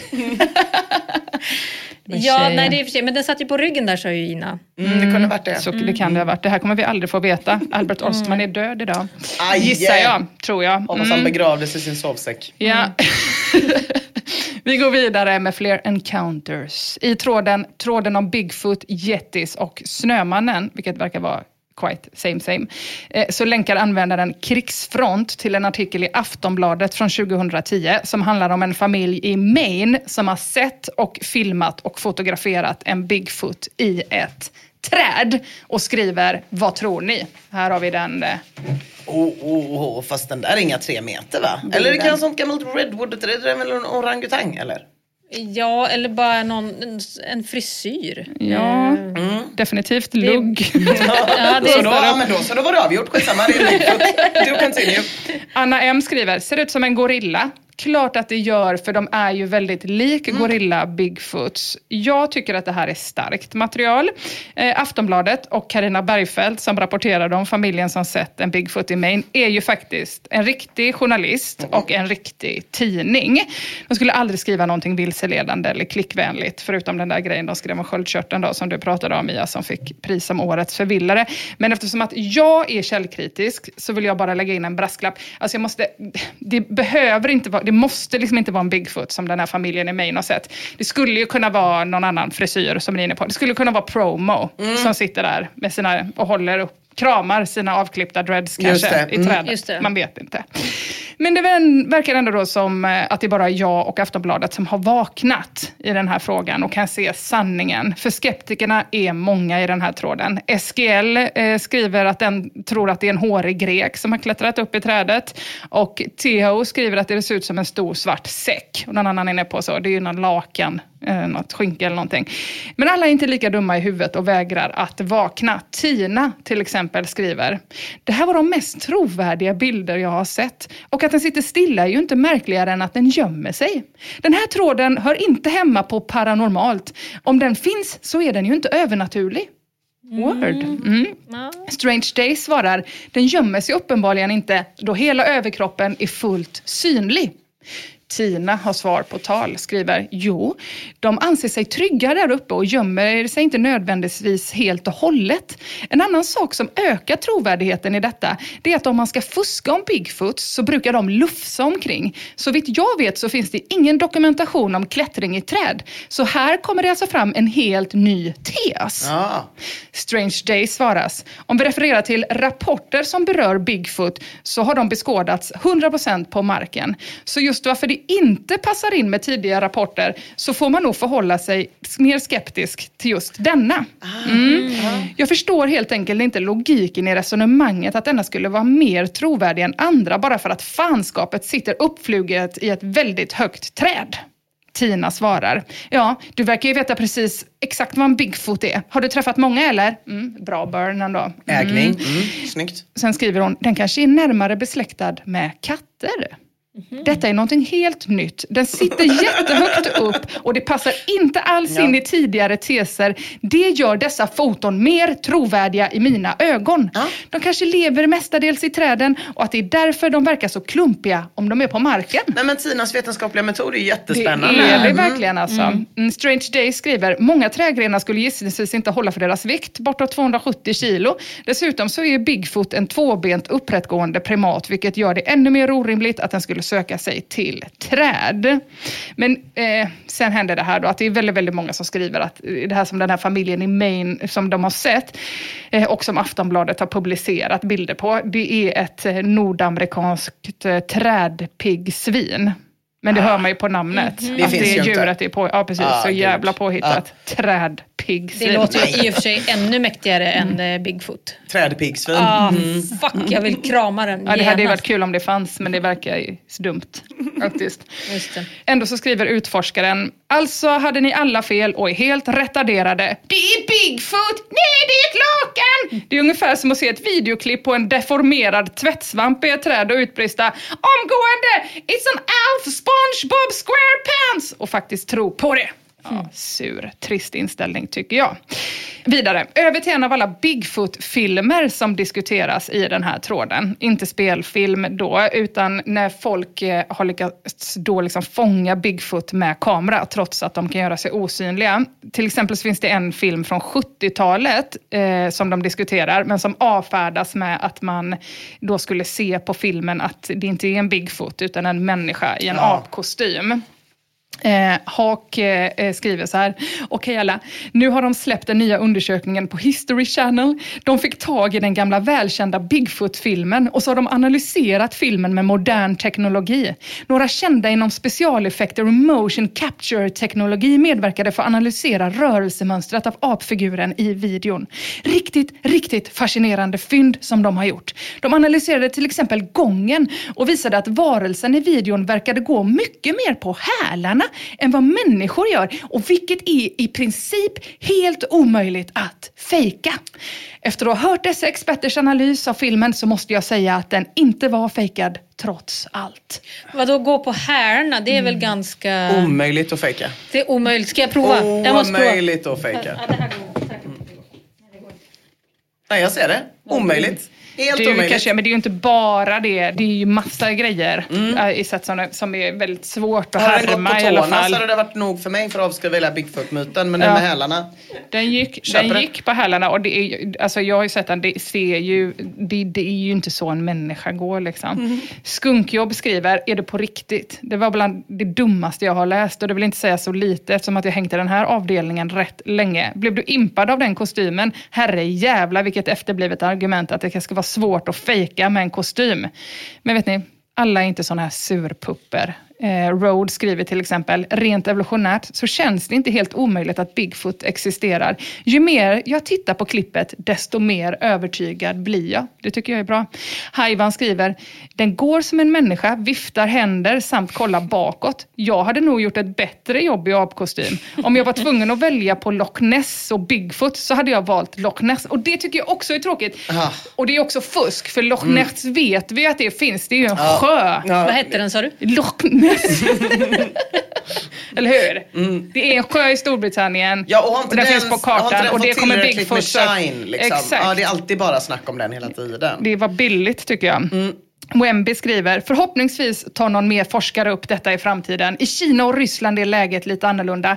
Där går det jättebra för en seriös forskare att forska om Bigfoot och ändå behålla sitt arbete. I Kina bekostades till och med expeditioner av staten sedan en blivande amerikansk president och hans team blev vittnen till en Bigfoot. Oh. Så det är mycket, liksom, i andra delar av världen är det här mycket mer vedertaget. Eh, Den här presidenten var då Teddy Roosevelt Ah. som har sett Bigfoot. Mm. Bigfoot Sweden skriver. Ett starkt argument för existensen av Bigfoot är att de flesta indianstammar som bor i skogsrika områden från öst till väst har legender som berättar om hur stora håriga människor bor i skogen. Mm. Rust Lee skriver, det finns inga belägg på att någon gammal indian ska ha haft kunskaper vi inte har. Det är enbart fantasier och framförallt trams. Det var en På spåret-fråga i, i veckan. Såg du... Om Bigfoot finns? Om, om Bigfoot och vad eh, någon indianstam kallade Bigfoot. Mm. Eh, alltså vad den hette på, eh, på deras språk, antar jag. Sasquatch. Ja, just det. Okej. Det är också det amerikanska. Alltså, Nej, inte Bigfoot, det är amerikanska. Jo, men mycket, de, de heter ju, i alla de här serierna som går, till exempel eh, eh, säsong Finding Bigfoot 1, 2, 3, 4, 5, 6, 7, 8, 9. Där pratar de också om Sasquatch. Mm. Och Ja, men det är klart så- att, de, att de, om man säger till en äk, ett äkta Bigfoot-head, typ bla bla bla bla Bigfoot, så är de typ så. Ursäkta, vad pratar du Menar du Sasquatch? Eller vad pratar du om? Sasquatch. Och det är väl helt rimligt då, eftersom att det var native americans som liksom har fört de här berättelserna vidare och är Mm. de riktiga forskarna och sitter på sanningen. Så det är väl inte heller konstigt att det är deras uttryck som används Just det. vedertaget. Det tycker jag var, det var väldigt bra Det information. var, det var det de fick. Ja. Mm. Som tröst. Eh, Radjuret kommer till undsättning och skriver snicksnack. Hur kan du ha så dålig respekt för indianer? Rimlig fråga Ja, tycker jag. mm. Rustley svarar respekt för indianer. Vad pratar du om? Normen är väl ändå att vi vet mer idag, i princip allt. Men ni påstår att ett gäng indianer satt på visdom om Bigfoots och jättar och dylikt. Att de hade speciella kunskaper som nu är förlorade för människan. Ge mig en enda anledning för att det skulle vara så. Raddjuret svarar, dessa utgör obestridliga bevis. Jag vet inte vad jag ska säga mer. Du godtar aldrig fakta utan hetsar upp dig och uppträder dumt. Rustley skriver, dessa utgör obestridliga bevis, kanske i woo-woo-land. Du verkar ha någon new age-bild av naturfolk och indianer, att de satt på visdom och speciella kunskaper. Varifrån har du fått den bilden? Raddjuret börjar bli ilsken här nu och skriver Jag har själv varit i Peru och bott med en stam och ett tag fick jag dricka ayahuasca om du Åh, har en aning om vad det är. Åh. Jag fick även tala med väldigt visa och kunniga shamaner som visade upp kunskap som du borde respektera mer. Rustley svarar, så du har åkt till Peru och knarkat? Raddjuret gör en comeback. Jaha, återigen dyker ignoransen upp. Det är ingen knark, din idiot. Det är ett verktyg för att uppleva verkligheten och komma till insikt med många saker och gåtor i livet. Shamanerna var mycket kunniga om mystiska ting och hade stor kunskap om saker. Sen lägger raddjuret ut eh, om en annan teori som han har, som inte har med Bigfoots att göra, men som Russ Lear också reagerar på då med att skriva nu har vår debatt kommit till en nivå där jag faktiskt kliver av. Hur fasen ska man bemöta din tro att neandertalare var utomjordingar? Raddjuret svarar, synd att du ger upp debatten, men kanske lika bra. Fakta är fakta och det måste du förstå. Rustley ger sig inte. Jag lämnar debatten för att du pratar i termer som ligger utanför verkligheten. Raddjuret, fakta är fakta, oavsett vad du gaggar om. Om något är sant så är det sant, helt enkelt. Bäst du förstår det. Exakt vad jag brukar säga. Eh, Redline... Det och väst är det nya inte väst. Ja, det är mina motton. Red Line Offside skriver, du är överlägset den dummaste personen jag har fått äran att bevittna i Flashbacks historia. Din uppfattning om fakta och sanningar är dessutom helt unik och saknar motstycke, till och med bland barn under fem. Det går inte ens att bemöta dig med vanlig argumentation. Det är som att försöka supa sig full på vatten. Snälla försvinn från Flashback, radera ditt konto och kom aldrig tillbaka. Det är väldigt, väldigt hård stämning Verkligen. eh, här i tråden. Eh, Men några eh, få, eller några stycken, Äntligen har faktiskt radjuret lyckats få med eh, i, i då sitt unika nativamerikanska spår. Till exempel använder den Antere 17 som skriver För mig lutar det mer och mer eh, att eh, Bigfoots faktiskt existerar. Det är många trovärdiga som har delgett sina berättelser på till exempel Youtube. Det är ju totalt jävla uppenbart att många talar sanning, annars så skulle alla dessa vara skådisar. Det hade ju inte gått, eller hur? Berättelser om hur de som små, små, små barn blivit bortförda av Bigfoots. Det handlar om över tusen försvinnande. Det hela är bara sjukt. Så sjukt. För jag antar att det inte bara är skojare som skriver fem böcker om samma ämne och som blir intervjuade till diverse radio och tv-program. Vi borde alla kunna dra slutsatsen att det är ignorant och pajasaktigt att helt säkert säga att de inte existerar med alla dessa incitament. En annan slutsats vi borde kunna dra det är att det är alldeles uppenbart att myndigheterna mörkar och att Bigfoots i sig är oerhört smarta. Det vet vi ju. Det Ja, såg vi ju på Bigfootsen. ja. Precis. Mm, Mia, du är med, du är skarp. Mm. Mm.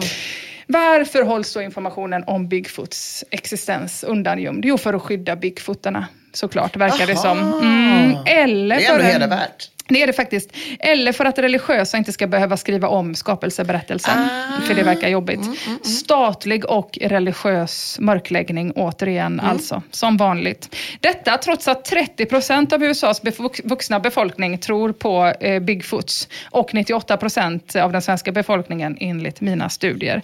För visst skyddas Bigfoots. I USA finns det till exempel, Lina och Mia, en lag som eh, säger att man inte får skjuta en Bigfoot. Mm. Det säger väl ändå allt. Ett års fängelse blir det på det.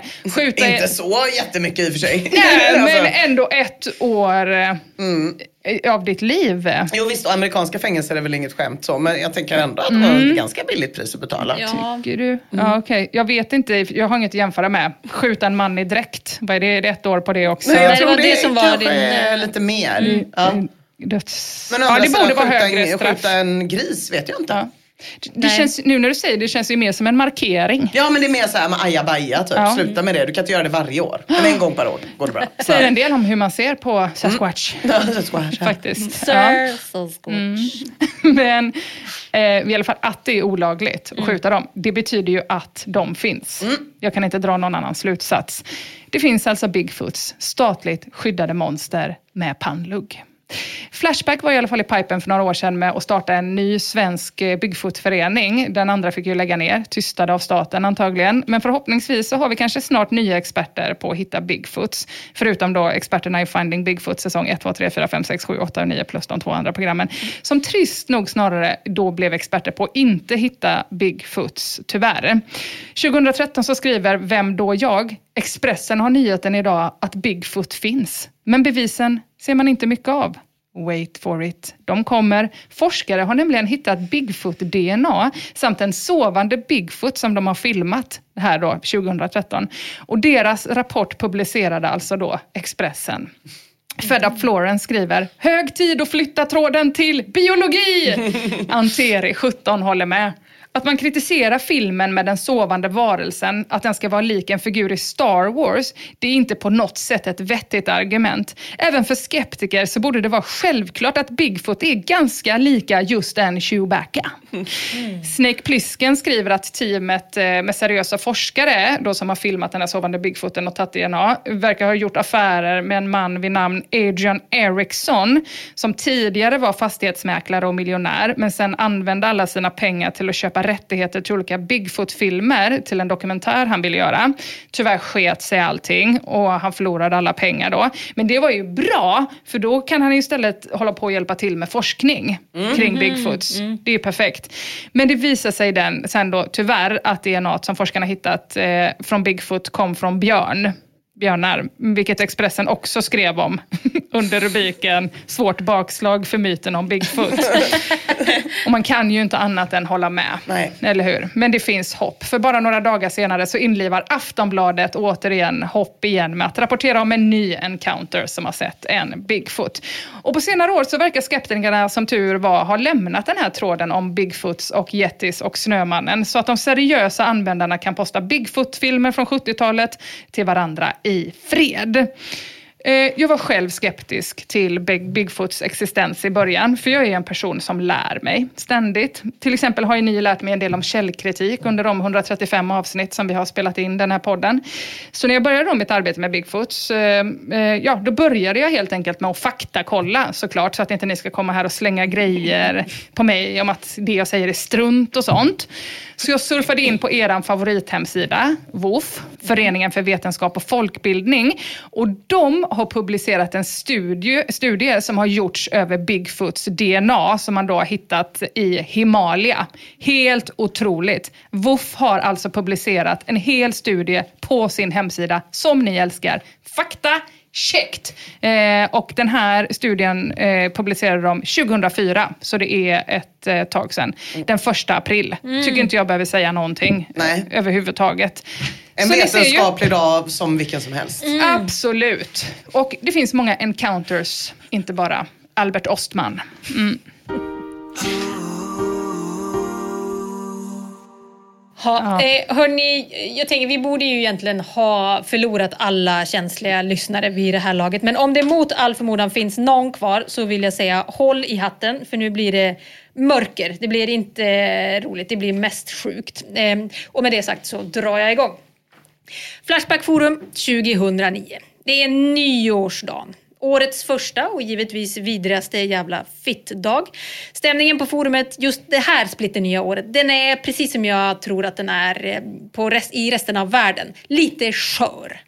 Eh, eh, Jussi Dassit skriver flöddrad och frågar hur han ska få tag på opioider i Köpenhamn, Köpenhamn med caps. The Lucky undrar om Jesus pappa, Gud antar jag, var pedofil. Han har någon slags religiös kris. Eh, och apropå kris så undrar Schacker hur Flashbackarna har märkt av finanskrisen som ju har legat som en blöt filt över världen det gångna året. Entran däremot, lite mer gladlynt. Han startar tråden jordnöt på thailändska där han undrar hur man säger jag är allergisk mot jordnötter på just thailändska eftersom att han ska åka dit med sin tjej som är pangallergisk. Det låter i och för sig också lite skört men på ett annat eh, sätt. Ja, både resan dit, hem, men också att vara Ah, där. Mm. Precis. Luftburen allergi å andra sidan. Mm. Myth, myth eh, busted. Eh, på nyårsdagens eftermiddag, när eh, det värsta bakruset kanske har lagt sig för de flesta, så startar användaren Gargamels en tråd som är ganska olik de andra som postas eh, den här dagen. Trådstarten lyder så här. Jag vet av en bil i Luleå som står på Mjölkudden. Ligger 54 000 kronor i den. Glad smiley. Personen i fråga skulle banka dem igår men hamnade på sjukan så pengarna finns kvar i bilen. Någon mer än jag som är intresserad av det här. Det här är ju lite weird ändå får man väl men ändå säga. uppfriskande i finanskris och allt det Verkligen. där andra. Men varför peppiga. skulle man vilja tipsa andra? Alltså om man är klåfingrig själv, då Ah. skulle man väl ändå eh, hålla det här för sig själv. Användaren punkt, talstreck, punkt, talstreck, punkt skriver precis det. Stämmer det här och du skriver ut det på Flashback så kan du inte ha många tomtar i garaget. Jag skulle hålla käften och dra dit fortare än fan själv. Och det hade väl varit en rimligare sak att göra. Men TS han har en förklaring såklart. Han skriver, problemet är att jag fick veta det här i morse men jag kan fan inte ta mig dit. Jag sitter hos släktingar cirka 25 mil bort. Ledsen smiley. Annars hade jag varit där då bilen i fråga inte ens är larmad, har regnummer och allt. Tror du inte att det är lite frustrerande det här? Weird alltså, det får man väl ändå säga. Ja. Fuffens, det är Mm, något läskigt. fuffens med det här. Mm. Mm. Svamp Magic är dock lite nyfiken. Den skriver “Tack för informationen. Själv bor man inte så långt borta från det stället och bilen kan väl inte vara så svår att hitta?” Gargamel svarar snabbt “Bilen är inte svår att hitta. Den står på Mjölkudden. Kvarteret tror jag heter Sextanten. I alla fall området direkt efter infarten till Konsum. En vinröd BMW. Regnummer TET.” Alltså det som talar emot att T skulle trolla, för det tänkte, det tänkte jag först i alla fall, det är ju att det är information som är ganska lätt att verifiera. Alltså Mm. man kan ju åka dit och kolla, står biljäveln där eller står den inte där? Men sen är det ju ett par steg till att öppna den och kolla om det finns cash. Men sen kan ju TS ha andra shady skäl till att han vill att Flashback ska bryta sig in i den. Det luktar ankskit, jag håller fast vid det. Gargamels blir till slut avstängd förmodligen på grund av um- uppmuntran till brott. Och efter att han försvunnit så dyker det faktiskt upp ett par intressenter. Adam N bland annat. TS kastar sig då in igen med en nyreggad användare, Gargamel C, och skriver att de som uttryckt intresse de har nu fått PM med ännu mer instruktioner. Och efter det går det som punkt, talstreck, punkt, talstreck, punkt, skriver TS verkar vara en begåvad jävel. Blir av avstängd och kommer tillbaks efter någon timme med ett nästan likadant nick och blir bannad direkt. Nobelpriset för det. På det svarar användaren Sungen. Begåvad eller inte, men bilen finns där. Jag åkte dit och kikade och den står där. Vi får väl vänta till senare och kika förbi igen. Den är lätt att ta sig in i såg det ut som. Om det är pengar i bilen kan jag inte säga, men av det jag såg efter att ha kikat in så ska det inte vara helt omöjligt. Jonny 62 skriver, men varför skulle han gå ut med alla uppgifter här? Något skumt är det med det här. Det kan ju stämma att det finns pengar i den, men jag tvivlar. Varför blir han bannad, TS? Man får inte uppmuntra till brott Aha, på. Flashback. Så det, Mhm. och det här var ju ett, han ville ju att de skulle bryta sig in. Okej, så man får inte heller skriva som i Bigfoot-trådarna, ta livet av dig.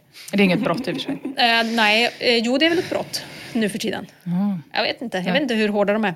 Sungen skriver i alla fall, det är säkert så att bilen är tom, men jag vill i alla fall inte missa chansen om det nu skulle vara pengar i den. Lite surt skulle det kännas.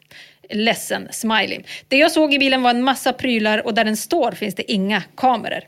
Medlem 263525 svarar, det luktar ändå lite begraven hund. Att det skulle finnas 54 000 i bilen finner jag högst osannolikt. Troligare då att ägaren hånglat med TS flickvän på nyårsafton och att han är för feg för att sabba bilen själv. Eller så är det ännu värre. Han kanske inte gillar brottsliga flashbackare. En bomb kopplad till innerbelysningen så har han lyckats med en extra nyårsraket. Sungen skriver att bilen skulle kunna tillhöra en gubbe som har en affär utanför stället där han tränar och att pengarna förmodligen i så fall kommer från affären. Och att gubben inte kan ha kladdat på TS tjej som medlem 263525 spekulerar i eftersom att den här affärsgubben tydligen har ett gäng med thais och att ingen av dem är direkt fula. Men hade, och han hade kollat upp registreringsskylten, ägaren då? Eller var det bara att han kände igen bilen? Han kände igen bilen Ah, okej, okej. från eh, och eh, vet att den bilen som brukar stå där tillhör den här gubben då. Just det, men hade inte kollat i fordonsregistret? Nej, precis. Eh, lite senare på kvällen så skriver Sungen att han har pratat med en av kassörskorna i den här butiken som berättade för honom att alla som får sätta in pengar på insättningsautomaten, det vill säga alla som jobbar i butiken som Ja, har tid, ja, förtroende att göra det, de är bortresta. Kassörskan hade också sagt att det skulle sättas in någon gång under dagen men att hon inte visste om det var gjort än. På det svarar Jonny 62, men då tar man väl ändå med sig pengarna hem? Inte lämnar man så mycket pengar i en olarmad BMW på Mjölkudden. Eller svara på massa frågor när någon random kommer in om hur man hanterar sina kontanter. Det finns vissa svagheter i den här storyn. Nyårsdagen, den blir till natt. Varken Jonny 62 eller Jonas du vet kan riktigt släppa den här trågen utan frågar nyfiket om någon har varit där än. Stoops svarar att han faktiskt varit på Mjölkudden i helt andra ärenden men att han glömt att kolla upp bilen. Men Jailman har tagit den för laget. Han skriver, jag var förbi där igår och idag står bilen fortfarande på samma ställe. Den ser helt orörd ut. Det som var lite konstigt var att Gard Security var där och kollade till bilen. Jaha, men fan vad sjukt att ha varit på Mjölkudden och veta om tråden var aktiv i den och inte ha kollat till bilen. Det är så jävla det är så sjukt. jävla alltså det är en, stört. det är en, det är en, antingen är det självkontroll eller så är det bara, man är så jävla svårimponerad. Ja. Jag hade ju varit där på två sekunder. ja. Nej, men dagarna de går utan att någon vågar ge sig in i den här bilen. Den 22 januari skriver Sture Storpskott uppgivet att ingen någonsin lär få svar på om det fanns pengar i bilen eller inte. Och jag får ändå säga att det här förvånar mig faktiskt lite grann. Jag hade förväntat mig att någon flashbackare i Luleå skulle låta nyfiken ta över. Men här hörni, här hade ju den här tråden kunnat dö. Alltså gå samma öde till mötet som andra trådar som man har börjat läsa och tänkt det här blir spännande. Bara för att komma till slutet där 20 oförlösta flashbackare skriker “Posta bilder!” och en TS som skriver “Jag ska fixa det när jag kommer hem” hatar och sen syns den aldrig mer i tråden. Men biltråden den dör inte här. Den 11 februari, efter att eh, den har vilat ett par veckor, skriver användaren Beermania C. Intressant läsning. Särskilt när det visar sig att mannen som tipsat om bilen och pengarna nu är anhållen. Ja, Jaha. Gargamels är alltså Mm. häktad. Oj. Men för vad? Mm. Nu är det håll i hatten-läge, det kan jag säga er. Det börjar cirkulera en Expressen-artikel i diverse trådar på Flashback och här kommer ett utdrag ur den. I januari skrev den nu häktade 32-åringen på diskussionsforumet Flashback. Är det någon här som vet hur man tar reda på vad man har för kemikalier? Alltså jag har köpt lite saker från en kille utomlands men skulle vilja veta vad det är men besitter inte sådana kunskaper. Polisen misstänker att han gjorde det för att förbereda ett mordförsök på sin ex-sambo. 32-åringen misstänks också för att i ett annat inlägg ha uppmanat till inbrott i en bil som han påstod tillhörde en affärsinnehavare. 32-åringen uppgav att bilen innehöll 54 000 kronor och att han själv inte hade möjlighet att åka till Luleå där den stod parkerad. Annars hade jag varit där då bilen inte ens är larmad. Slutcitat. Och söker man på det första citatet, alltså om hur man tar reda på vad man har för kemikalie. Eh, vem hittar man som upphovsman till det om inte våran gamla vän Sungen? Det vill säga inte TS utan han som var så, fan vad gött, det Mm. här är ju toppen. Hype-kingen alltså. Och precis som han misstänkte var det alltså Gargamels alternativkonto.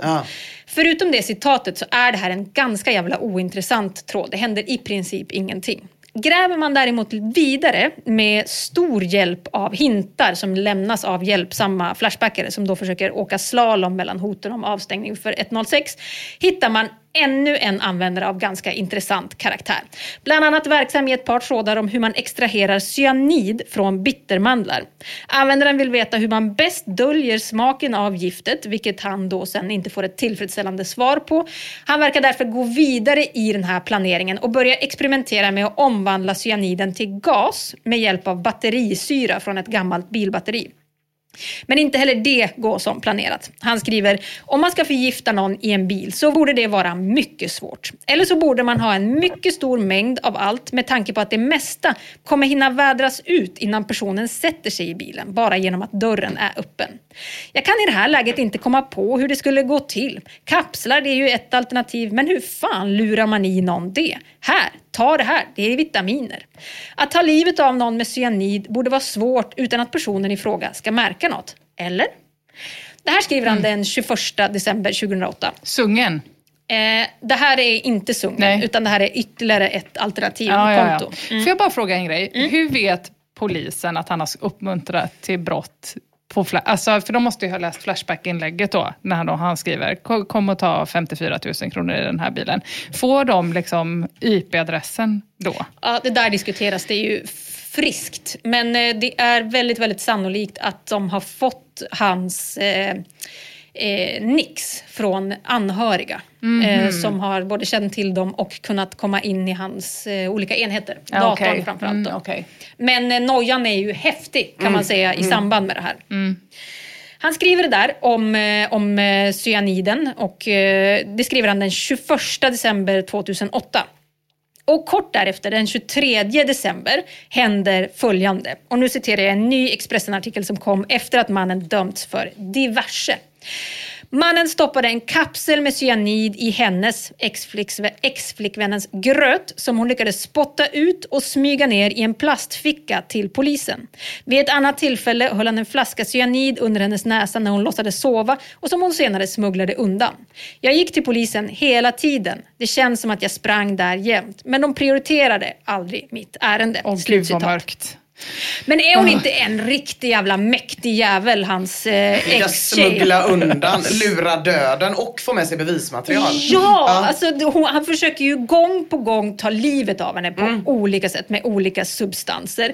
Men alltså, det verkar på något sätt som att i princip allt som han skrev om på Flashback, typ kan, jag, vad kan man testa det här? Mm. Det testade han också på henne. Mm, fy fan vilken skräck alltså. Alltså, så jävla Mm. sjukt. Men, och när snuten då ignorerar henne, då biter hon bara ihop och fortsätter samla bevis. Mm. Och de här bevisen gör också sen då att han kan fällas, som Mm. sagt, för diverse brott. Det är i alla fall tydligt att alla försök med cyaniden misslyckas och att herrn i fråga då går vidare. Dagen efter det senaste misslyckandet startar han en ny tråd. Cyklon B heter den. Han skriver det borde ju finnas en jävla massa sånt kvar sen nassarnas framtåg eller bortgång eller det kanske är någon som sitter på sånt här. Ja, cyklon B, det är ju det nazisterna använde för att gasa ihjäl folk, bland annat i Auschwitz. Och den här tråden den blir otroligt kortlivad. För den gör moderatorn Silverturk riktigt förbannad. Silverturk skriver “Nu tar du och söker dig till information istället. Vill du veta mer om cyklon B finns det mer passande trådar. Vill du veta om användare har denna gas och vill sälja blir du bannad. Låst mått.” Och det här leder bara till att TS ännu en gång startar en exakt likadan tråd med exakt samma namn och i den undrar han samma sak. Finns det inte lite nazistcyklon B i omlopp? Hade varit kul att veta vart de oöppnade burkarna tog vägen, skriver han. Användaren Jäcke skriver att cyklon B fortfarande tillverkas i Tjeckien under namnet Uragan D2 och ger TS en länk till en tjeckisk beställningssida där cyklon B finns att köpa. Efter ännu ett par trevande lögner från TS där han försöker motivera sitt intresse för gasen med att han citat drömmer om att ha någonting gammalt med till exempel cyklon B låser moderatorn Feldgrau tråden med kommentaren Va? Mod. Men Jäcke tipsar ju TS om att cyklon B också kan gå under namnet Uragan D2. Därför startar han nu tråden Uragan D2 där han skriver Det är ju samma sak som cyklon B och görs fortfarande, men hur får man tag på det? Och här rinner det över för moderatorgänget. Den här tråden låses och efter att han har startat ännu en tråd där han frågar om mjuka kapslar stängs han slutligen av. Låt oss hoppa ett par månader fram i tiden. Vi är nu i februari 2009. Och vi hoppar fram genom ännu en Expressen-artikel om den jävla kingen Josefin som hans exfru kallas i kvällspressen. Expressen skriver så här. I februari i år var hon hos exmaken och när hon skulle åka iväg med bilen märkte hon att den stank. Han hade använt bilen precis innan så jag frågade honom vad det var men han sa att det inte var någonting. Josefin bestämde sig trots den starka lukten att försöka få hem bilen. Om jag hade låtit den stå hade han kunnat sanera den. Jag ville ha bevisen. Så jag körde i en halvtimme mitt i vintern med huvudet utanför rutan för att inte tuppa av. Det var en väldigt speciell lukt. Först var den inte så stark men sen small det till i kroppen och jag liksom kände lungorna. Dagen efter kom polisen och de hittade plattor i bilen och senare även i hennes trappuppgång. Plattorna visade sig vara preparerade med Uragan D2 eller Cyklon B. När polisen dagarna senare fick in ett kvitto på att exmannen hade köpt gasen över internet grep de honom direkt. Ja, fan vad sjukt att man får kvitto ändå när man köper illegala Mm. substanser över nätet. Men den är inte illegal, för var tror du att han hade köpt sin Cyklon B? I Tjeckien, givetvis. Person, förmodligen eh, från den webbshoppen som användaren Jäcke tipsade om. Och det här är ju jävligt snårigt, för Flashback har ju hjälpt honom. Det är ingen tvekan om det överhuvudtaget. Och det bryter ut diskussioner både här och där, både på Flashback och i nyhetsartiklarna om liksom etiken i det. Våran vän Reaktor-Rickard, Psychopathic, visar sig vara väldigt inblandad i allt det här. Och han tas inte bara emot med öppna och tröstande armar när han skriver Eh, vi PMade lite och han undrade lite om gasen cyanid, hur den verkar och hur Uragan D2 fungerar. Men han nämnde aldrig något om några mordplaner för mig. Vissa då, användaren Ariok, tycker, eh, tycker att det här är ganska svagt. Eh, Ariok menar att det borde ha ringt någon jävla klocka hos Psychopathic, men han säger sig igen då inte ha fått några sådana vibbar.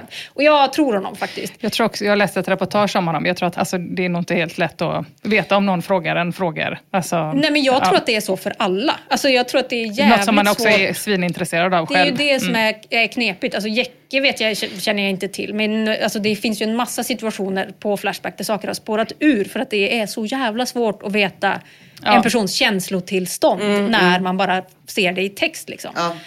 Ja. Eh, nej, men jag tror som sagt inte heller att Jäcke hade någon jävla aning. Eh, Psychopathic skriver igen, jag tycker det här är jävligt obehagligt. Inte för att jag är rädd att polisen ska komma och hälsa på mig, utan för hans planer. Hade verkligen ingen aning. Jag trodde bara att han också var intresserad av gifter, precis som jag. Ja. Ja. Och man, ska, man älskar ju Psychopathic ohyggligt mycket, men om man ska ge honom ett tips för framtiden så är det nog att utgå från att ingen är så intresserad av Mm. gifter och gaser som han är. Master. Master Undrar hur många polisbesökarna haft Psychopathic? Ja. En hel gäng. Ett helt Ja. gäng vid det här laget va? Jag tror Ja. inte för det här faktiskt. Nej, okej, Eh, det jag lät trodde inte att som de, att de... Nej, alltså han var lite nervös ett tag tror jag. Men eh, han skulle inte kunna hjälpa dem, skrev han på flera ställen. Kommer ni ihåg Stupp i biltråden? Han var en av intressenterna. Mm. Han skriver så här, fy fan vad läbbigt med bilen. Jag tror nog inte att jag var den enda här i Luleå som lekte lite med tanken och kolla om det verkligen fanns några stålar inne i den. vad Ah, fan var trillar grejen med bilen Mm, alltså, som fan. stod där på Mjölkudden med kontanter enligt Gud, det hade TS. man glömt bort nu ju. Eller hur? I tidningsartiklarna står det att det var TS egen bil och inte sambons, vilket jag i alla fall hade gissat på efter att jag hade läst. Men varför TS ville att någon skulle bryta sig in i hans egna bil, det är lite oklart än idag faktiskt. Användaren Flu har två teorier och jag håller båda som ganska sannolika. Flu skriver eh, ett han hade preparerat bilen för att testa cyaniden på random flashbackare. Eller två, han anade att han skulle bli misstänkt för mord när ex-sambon avled. Därför ville han att någon skulle bryta sig in i bilen för att skjuta misstankarna ifrån sig. Det här, alltså det här tycker jag är en så jävla störd historia. Jag har aldrig Mm. läst något liknande. Och vansinnigt nog döms cyklon B-mannen till nio futtiga år i fängelse för sina otaliga brott mot sin exfru. Spontant känns det ju piss tycker jag att hon fick så svag utdelning på sitt jävla bevissamlande. Ah, ah, det där när ah. hon körde bilen med huvudet, Huvudet utanför. utanför. Ja. I, I en gasbil. Ja, alltså det är, det är så jävla. Mm. är så jävla bestämd. Så här sa i alla fall Josefin till Expressen i samband med domen. Det var så himla märkligt. Allt i mitt liv har handlat om att samla bevis och att överleva. När han greps så sa de till mig att jag kunde börja leva igen, men jag visste nästan inte hur. Gargamels, han överklagar den här domen men ångrar sig sen och drar tillbaka sin överklagan den 29 augusti 2009. I början av december så bumpar användaren Paraman tråden om pengarna i bilen och skriver RIP då, Gargamels. Och det är så att Gargamels den 1 september 2009 tog sitt liv i häktet i väntan på att bli förflyttad till anstalten. Ja. Mm.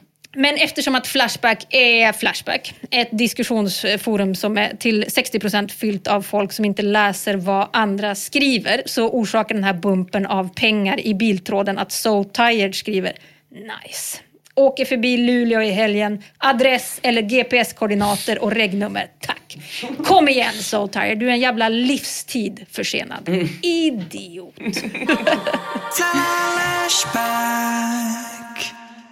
Ja. Ja, fy fan. Så kan det gå till också. Mm. Mm. Eh, det var allt för idag va? Det, var det för den här veckan. Vi hörs nästa vecka allihopa. Ja, det gör vi. Tack alla som lyssnar. Tack, tack. Tack Patreons. Och tack Flashback. Hej, hej. hej.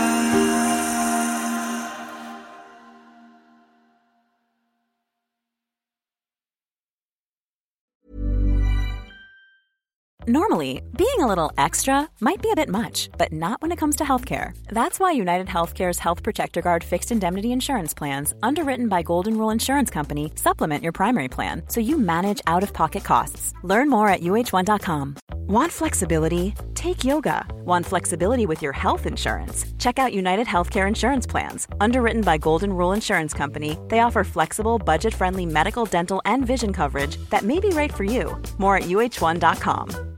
Planning for your next trip?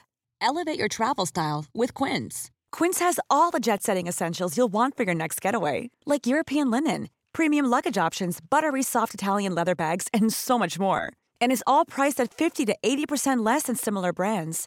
Plus, Quince only works with factories that use safe and ethical manufacturing practices. Pack your bags with high-quality essentials you'll be wearing for vacations to come with Quince. Go to quince.com slash pack for free shipping and 365-day returns.